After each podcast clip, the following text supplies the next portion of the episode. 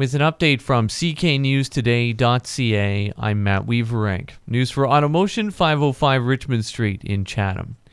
A federal announcement about loan forgiveness for rural doctors and nurses is welcome news for medical recruiters in Chatham Kent. The Employment and Workforce Development Minister announced yesterday that family physicians and nurses who work in underserved rural and remote communities will be eligible to have tens of thousands of dollars worth of their student loans forgiven. Fanny Vavulis, who's part of the team that recruits new family doctors in Chatham Kent, says the municipality is one of those communities that's eligible. The Chatham Kent Ontario Health Team told Council last year that nearly 21,000 local residents are without a primary care provider, and filling that gap alone would require an additional 14 doctors.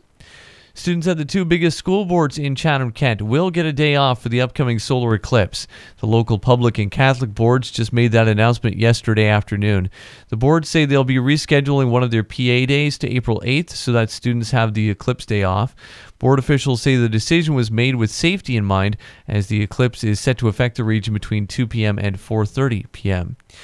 Construction is underway on a new MRI suite at the hospital in nearby Leamington. A new MRI machine will be setting up at that hospital this spring. It'll be working out of a mobile unit until the suite is finished. That's expected to be done in the fall. The machine is expected to help reduce wait times for imaging tests throughout the region.